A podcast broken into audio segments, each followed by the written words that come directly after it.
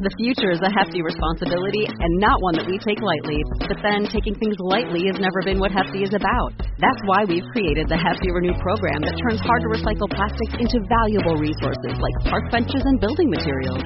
To participate, simply fill up an orange Hefty Renew bag with accepted items, tie it up, and drop it in with your regular recycling. That's it. It's that easy. It's time to rethink recycling with Renew.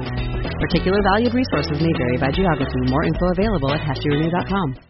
Star Wars 7 by 7 episode 2412. Today, the non spoiler review for Into the Dark, the third of the three novels that kick off this first wave of phase one of the High Republic cross platform storytelling initiative. Definitely enjoyable, unusually structured, and also featuring possibly the best running gag in all of Star Wars storytelling to date in the new canon.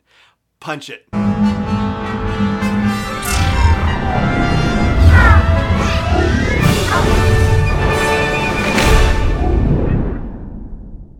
Hey, Rebel Rouser. I'm Allen Voivod, and this is Star Wars 7 by 7 your daily dose of Star Wars joy. And thank you so much for joining me for it. So, Into the Dark, that's the novel by Claudia Gray. It was just released last week, and it is the first YA novel in the High Republic Storytelling Initiative. Now, ostensibly, it's supposed to be the tale of Reath Silas, who is a Jedi Padawan, and he is going to the frontier, not necessarily willingly. His master, Jora Malli, is going to be resigning from the Jedi Council and heading out to the frontier, heading out to the Starlight Beacon, and doing good work out on the margins of the galaxy. Reath, however, would much rather be in the Jedi Temple, would rather be in the library doing research. He has his own corral, basically, where you know people know like that's where he goes and that's his space to be doing his research. He would much rather be studying books and texts and all those sorts of fun things than being out on on adventures, which paraphrasing he talks about as just being you know a situation where you're going to encounter lots of bugs. Now I say it's ostensibly about Reath Silas, but it's not entirely about him because honestly, the novel explores the supporting characters almost as much, if not more so in some cases, than Reath himself. For example, there is Jedi Master Cohmac Vitus and Jedi Master Orla Jareni pronunciation. we'll see. And these two masters are heading out, but it turns out that they have a history with the region in which the Starlight Beacon has been constructed. And so we're going to revisit that history.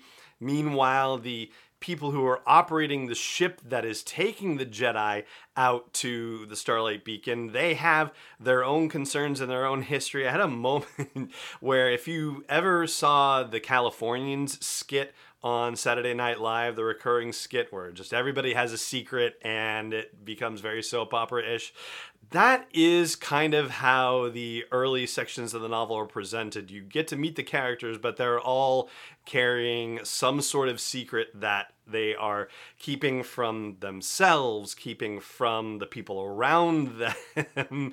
and of course, all of these things are bound to come out. I think even Cavan Scott talked about something along these lines in one of the interviews leading up to the High Republic about um, characters having a past that's going to catch up to them and that's one of the you know great tropes of Star Wars storytelling and it's definitely on display with just about every major and major supporting character in this novel. So the Jedi and the crew of the ship that's heading to the Starlight Beacon, they're in hyperspace and the great disaster strikes and they manage to get out of hyperspace, none the worse for wear, knock on wood, and are near a derelict space station. This is all stuff that's generally public information out there that's been, you know, reported on and discussed or mentioned in interviews and so on and so forth. So what you know like i said we're in non-spoiler territory here what i will say is that the adventures that they have on that space station are actually resolved halfway through the book and so when i say that it's unusually structured that was one part of it because it does almost feel like it's you know two novels or two novellas in a way because there's a clear ending to that portion of the book. And when they you know, end up back on Coruscant and are dealing with the aftermath of the events, and then realizing that the aftermath was really bad and they're going to have to do something about that, it really could have stood alone. Like the two sections could have stood alone as separate novels. And as I mentioned, Cohmac and Orla have a history with the area where the Starlight Beacon is being built, and that history is explored in flashbacks that, you know, essentially could be its own story because, you know, it doesn't necessarily bear on the events of what happens in current time in the novel. It just sort of weighs on the emotions and mental state of the characters more than anything else. And in that sense, it you know could well have been a standalone story in its own right. Ultimately, though, the read is compelling. Claudia Gray is a great storyteller. The way that she dives into stuff related to the Jedi and the Force is terrific.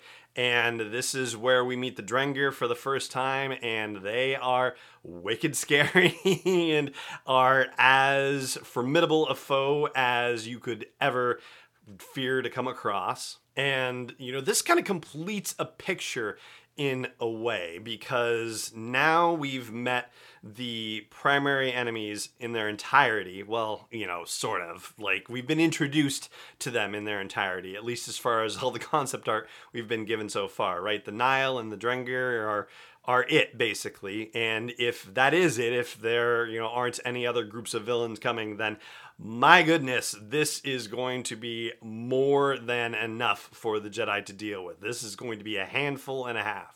And as for the crew of the ship that's taking the Jedi there, well, there's been a lot said about uh, Leox, who is the captain of the ship, and I think Claudia Gray referred to him as sort of like space Matthew McConaughey, trying to come up with the idea of a scoundrel operator who is not a Han Solo type.